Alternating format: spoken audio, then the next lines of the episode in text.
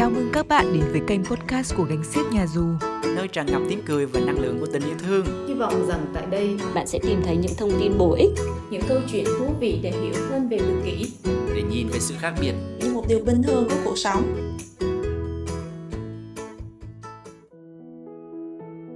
Bạn đang lắng nghe chuyên mục Gánh Xiếc Hiểu, nơi cung cấp các kiến thức về chuyên môn, các kỹ thuật chơi với các bạn nhỏ đặc biệt.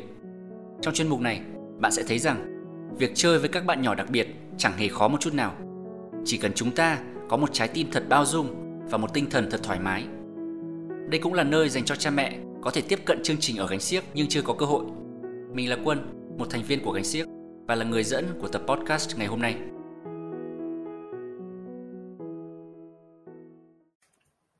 Chào mọi người, hôm nay chúng ta sẽ nói về một chủ đề mà có lẽ được rất nhiều cha mẹ quan tâm đến, đó là biếng ăn và kén ăn. Theo khảo sát, khoảng 46 đến 89% trẻ tự kỷ gặp các vấn đề về ăn uống mà khá thường xuyên bao gồm biếng ăn và kén ăn. Vì sao nhiều trẻ tự kỷ biếng ăn hoặc kén ăn? Đây là một chủ đề lớn và video này sẽ không nói hết các nguyên nhân tiềm tàng bởi vì có một số yếu tố khá phức tạp, chưa có giải pháp rõ ràng vào lúc này. Tuy nhiên, các nguyên nhân được đề cập tới sau đây khá phổ biến. Các cha mẹ có thể cân nhắc và áp dụng các giải pháp phù hợp với con mình. Thứ nhất là sự căng thẳng mà nhiều trẻ tự kỷ thường xuyên gặp phải. Khi diễn ra một cách ngắn hạn, đột ngột, sự căng thẳng khiến trẻ ăn không thấy ngon, dẫn đến biếng ăn. Khi diễn ra một cách triền miên, dai dẳng, sự căng thẳng tăng động lực muốn ăn. Nhưng cần lưu ý rằng, sự căng thẳng tác động tới khẩu vị của trẻ. Cụ thể là tăng ham muốn đối với các thực phẩm nhiều dầu mỡ, đường hoặc cả hai. Đây thường là các đồ chiên rán ngập dầu, bánh, kẹo, bim bim, kem, chè ngọt. Nói chung, những thứ không lành mạnh. Cha mẹ có để thấy là ngay cả những người bình trưởng thành bình thường khi quá căng thẳng thì thường sẽ ăn khá ít hoặc không muốn ăn gì cả. Hoặc sẽ tìm ăn các thực phẩm tinh chế, đóng gói, đầy gia vị kích thích, béo ngọt bùi không? Trẻ tự kỷ cũng vậy. Sự khác biệt là ở chỗ trẻ tự kỷ nhạy cảm hơn người bình thường rất nhiều. Do đó, dễ rơi vào tình trạng không muốn ăn hoặc kén ăn, hoặc chỉ chấp nhận những thực phẩm không lành mạnh. Bên cạnh đó, khi bị căng thẳng, trẻ sẽ cảm thấy thiếu ổn định và mất kiểm soát đối với thế giới xung quanh. Điều này sẽ làm trẻ chỉ chấp nhận ăn các món quen thuộc, bởi vì những thứ quen thuộc tạo cảm giác an toàn ổn định, có thể tin cậy được. Trẻ sẽ né tránh các món mới lạ bởi vì những thứ lạ đi kèm với cảm giác không chắc chắn và rõ ràng. Nói chung, tất cả mọi người, cho dù là tự kỷ hay bình thường, đều tìm kiếm sự quen thuộc, an toàn, ổn định mỗi khi bị quá căng thẳng, tức giận, đau khổ, khó chịu. Ví dụ, nói chuyện với người bạn thân lâu năm, chơi trò chơi điện tử yêu thích từ lâu, ăn các thứ thức ăn yêu thích từ lâu, nghe các bài hát, bản nhạc quen thuộc, hoặc tới một nơi trốn thiên nhiên, quán cà phê thân quen. Ngược lại, khi thoải mái, vui vẻ, chúng ta tự động bớt đề phòng đối với các sự mới lạ và sẵn sàng cho chúng cơ hội, thử trải nghiệm chúng. Thứ hai là rối loạn xử lý cảm giác. Nhiều trẻ tự kỷ vô cùng nhạy cảm đối với các tính chất của thức ăn. Có thể là mùi, vị, màu sắc của thức ăn, hoặc cảm giác trong miệng khi ăn một thứ nào đó.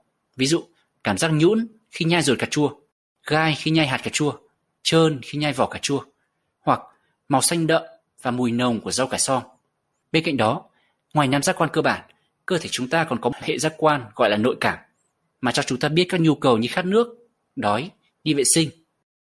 Có thể hệ giác quan này của trẻ không hoạt động ổn định, làm trẻ không cảm thấy đói, dẫn đến việc biếng ăn, ngay cả khi cơ thể đang thiếu năng lượng do nạp quá ít thức ăn. Trong cụ thể bối cảnh bữa ăn, đây là một trải nghiệm vô cùng đa dạng kích thích giác quan. Khi trên bàn có nhiều món với nhiều màu sắc, mùi, vị, kích cỡ, hình dạng và cảm giác cứng, mềm, dẻo, sơ, nhũn khác nhau. Hơn thế nữa, người lớn hầu như không nấu ăn một cách dập khuôn, theo một công thức bất di bất dịch từ ngày này qua ngày khác. Ví dụ, món gà rán hôm nay có thể hơi cháy và cứng hơn hôm trước, nhạt hơn tuần trước, được tẩm gia vị bằng bột nêm thay vì muối. Điều này dẫn đến việc trẻ thường xuyên gặp phải các trải nghiệm mới lạ. Cho dù với chúng ta, gà rán hôm nay cũng như gà rán tuần trước vậy. Nói ngắn gọn, vào các bữa ăn, trẻ tự kỷ phải đồng thời thường xuyên đối mặt với hai sự căng thẳng lớn. Một là gặp phải nhiều thứ mới lạ và hai là phải xử lý quá nhiều kích thích giác quan làm trẻ quá tải. Tiếp đến là mức độ vận động thể chất. Có thể hiện tại trẻ nói chung vận động quá ít dẫn đến việc hệ tiêu hóa và khả năng trao đổi hấp thụ chất bị trì trệ và sử dụng quá ít năng lượng trong cuộc sống hàng ngày để kích thích sự thèm ăn. Kết quả là trẻ có ít nhu cầu ăn, Thứ tư là sức khỏe đường ruột. Rối loạn khuẩn đường ruột khi ruột có quá nhiều vi khuẩn xấu và quá ít vi khuẩn tốt, khẩu vị và ham muốn ăn của trẻ sẽ bị ảnh hưởng đáng kể theo hướng tiêu cực. Đường là thức ăn lý tưởng giúp các vi khuẩn xấu phát triển mạnh. Các thực phẩm được tinh chế quá mức và đóng gói cũng gây thiệt hại đáng kể cho đường ruột. Sự rối loạn này cũng có thể dẫn đến sự nhạy cảm hoặc dị ứng với các loại thức ăn. Khi nói tới dị ứng, có lẽ mọi người sẽ hình dung là khi ăn phải thứ gây dị ứng thì người đó sẽ có các phản ứng khá nghiêm trọng và hiển nhiên như sốt cao, ngã vật ra đất, tiêu chảy nặng. Trên thực tế, sự nhạy cảm và dị ứng có thể khá khó quan sát được. Nếu trẻ ngậm chặt miệng khi được mời một loại thức ăn nào đó, có thể trẻ trước đó đã từng thử qua thứ này và thấy rằng nó làm trẻ khó chịu. Trạng thái đường ruột có thể tác động tới khả năng tiêu hóa của trẻ. Việc bị táo bón không chỉ rất khó chịu mà còn làm trẻ đầy bụng và không muốn ăn. Một tình trạng đường ruột rất phổ biến ở trẻ tự kỷ là hội chứng do dỉ đường ruột. Điều này làm trẻ không thể tiêu hóa hiệu quả được các thực phẩm từ sữa như kem, sữa chua, sữa tươi, sữa bột, format, bơ, bánh kẹo ngọt và các thực phẩm từ lúa mì, lúa mạch như bánh ngọt, bánh mì, mì ăn liền, nuôi, bánh quy, bột chiên giòn. Có một mối liên hệ rất mật thiết giữa đường ruột và não bộ. Tiêu thụ các thứ này không chỉ làm nhiều trẻ tự kỷ táo bón mà còn có thể tác động tới não trẻ, bao gồm cách trẻ đáp lại các loại thức ăn. Ví dụ, ăn quá ít, quá nhiều, quá nhanh hoặc kén ăn. Thứ năm là tính gây nghiện của thực phẩm. Khác với các loại thức ăn tự nhiên như rau củ quả, thịt trứng cá, các loại thực phẩm được tinh chế quá mức, chứa nhiều đường và dầu mỡ như khoai tây chiên, sô cô la, bánh ngọt, bánh quy, kẹo, kem, bim bim, kích thích não bộ theo một cách rất đặc biệt, làm não dễ bị nghiện tiêu thụ các thứ này. Khi đó, trẻ sẽ càng không muốn ăn các thực phẩm lành mạnh. Bây giờ, chúng ta sẽ trao đổi về các giải pháp. Mặc dù các nguyên nhân vừa được đề cập tới nghe có vẻ tách biệt, nhưng về bản chất, chúng đều có liên quan mật thiết tới nhau. Sau đây là các giải pháp chung và một số giải pháp cụ thể cho các vấn đề riêng. Điều căn bản nhất cần được áp dụng trước tiên là giảm thiểu hết mức có thể sự căng thẳng của trẻ. Một trong những thứ làm trẻ căng thẳng nhất là các kích thích giác quan như các âm thanh quá ồn, các ánh sáng quá chói, hoặc bị người khác đụng chạm vào người ngoài ý muốn của trẻ. Do đó, nên cho trẻ dành nhiều thời gian nhất có thể trong một môi trường ổn định, ôn hòa, tương đối yên tĩnh, không có quá nhiều chi tiết trang trí phức tạp, ánh sáng vừa đủ, nhiệt độ dễ chịu và cho trẻ mặc các thứ quần áo phù hợp, thoải mái. Bên cạnh đó, trẻ rất nhạy cảm với cảm xúc của mọi người xung quanh.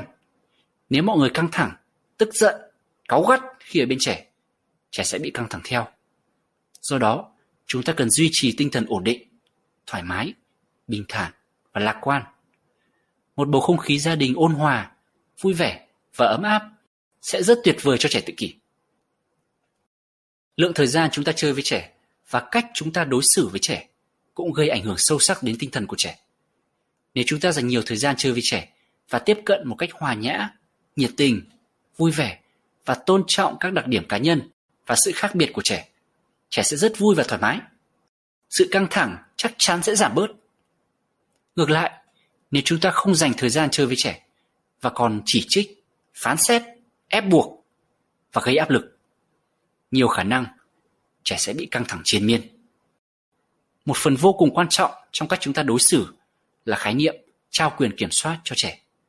Về khía cạnh này, Cánh Siết đã làm một video riêng tên là khả năng linh hoạt ở trẻ tự kỷ để giải thích chi tiết. Cha mẹ có thể tham khảo. Tiếp đến, chúng ta sẽ nói về rối loạn xử lý cảm giác. Nói chung, thông qua việc cho trẻ dành nhiều thời gian trong một môi trường ổn định, ôn hòa, ít kích thích, kích thích giác quan, tinh thần của trẻ sẽ ổn định hơn.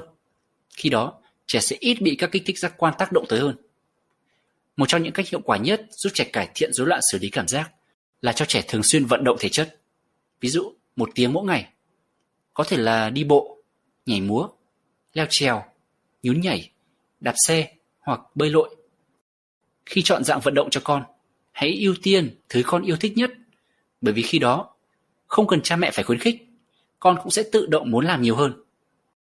Nếu thời gian và điều kiện sức khỏe cho phép, hai tiếng vận động mỗi ngày có thể còn rút nhiều hơn nữa. Bên cạnh đó, vận động thường xuyên cũng sẽ giúp hỗ trợ trao đổi chất, hấp thụ chất, giúp con sử dụng năng lượng từ thức ăn hiệu quả hơn, tăng nhu cầu ăn uống và còn giúp cải thiện táo bón. Để cải thiện cụ thể rối loạn giác quan ở vùng miệng, Để con thoải mái hơn với việc nhai và tiếp xúc với thức ăn, cha mẹ có thể thường xuyên massage, xoa bóp khu vực quanh miệng, bao gồm cổ, gáy, má, cằm, hàm, nếu con thoải mái và cho phép. Như đề cập tới lúc trước, bữa ăn có thể là một tình huống đầy căng thẳng đối với trẻ tự kỷ. Do đó, cha mẹ và mọi người xung quanh cần phải rất kiên nhẫn với con. Sự cáu gắt và thúc giục của mọi người tương tự như một gánh nặng đè lên đôi vai bé nhỏ của con vậy. Trong khi con đang rất cố gắng từng bước leo lên một ngọn núi. Ngược lại, sự kiên nhẫn của mọi người sẽ giúp con cảm thấy được thông cảm, ủng hộ tinh thần, an toàn và ổn định. Và từ đó dễ chấp nhận thử các thứ mới hơn. Hãy giúp con khám phá các loại thức ăn một cách chậm rãi bằng nhiều cách khác nhau. Ví dụ, cha mẹ uh, xếp các miếng cà rốt luộc thành hình mặt cười cho con xem. Có thể cho con cầm chơi một vài miếng để tiếp xúc gần gũi với chúng. Điều này rất quan trọng để giúp con làm quen và cảm thấy an toàn hơn với các loại thức ăn mới. Khi có cơ hội khuyến khích con thử nếm một loại thức ăn lần đầu, không nhất thiết phải mời con cho hẳn cả miếng vào miệng ngay, vì đây có thể là một đòi hỏi quá lớn vào lúc này. Thay vào đó, con có thể bắt đầu với việc liếm hoặc chạm môi lên miếng thức ăn. Điều quan trọng nhất không phải là việc con ăn một món mới hôm nay, mà là về lâu dài. Con cảm thấy thật sự an toàn và thoải mái để muốn chủ động thử các món mới lạ. Để cải thiện sức khỏe đường ruột, bước đầu tiên cha mẹ có thể làm là ngừng cho con ăn tất cả các loại đồ ăn vặt đóng gói, tinh chế, chứa nhiều đường và chất béo, các loại đồ ăn nhanh, trên bột, ngập trong dầu. Cố gắng loại bỏ các thực phẩm có chất bảo quản, phẩm màu, chất điều vị và các loại hóa chất tổng hợp khác. Thứ hai, khi nấu thức ăn cho con, tránh sử dụng đường, cho dù là đường trắng, đường nâu, đường phèn, đường đỏ, đường thốt nốt. Thứ ba, loại bỏ tất cả các loại thức ăn, đồ uống có thành phần từ sữa và lúa mì, lúa mạch.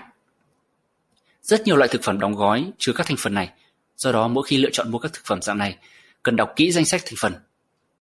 Thứ tư, mỗi khi có thể, hãy cố gắng tìm nguồn thực phẩm đảm bảo, ví dụ qua người quen, từ các vùng nông thôn có truyền thống chăn nuôi trồng trọt, thịt từ các con vật ăn thức ăn tự nhiên, thay vì công nghiệp, rau củ quả không phun thuốc. Bên cạnh đó, nên chú trọng ăn các thực phẩm nguyên bản, tự nhiên và giới hạn hết mức có thể các thực phẩm được chuẩn bị sẵn, đóng gói, tinh chế quá mức. Thứ năm, có thể cho con thử ăn các thức ăn lên men tự nhiên, chứa khuẩn tốt, hoặc uống men vi sinh để giúp cân bằng khuẩn đường ruột.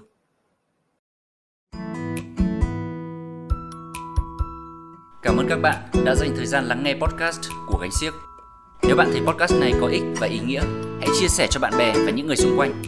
Và đừng quên theo dõi Gánh siếc thông qua các ứng dụng phù hợp với bạn nhé.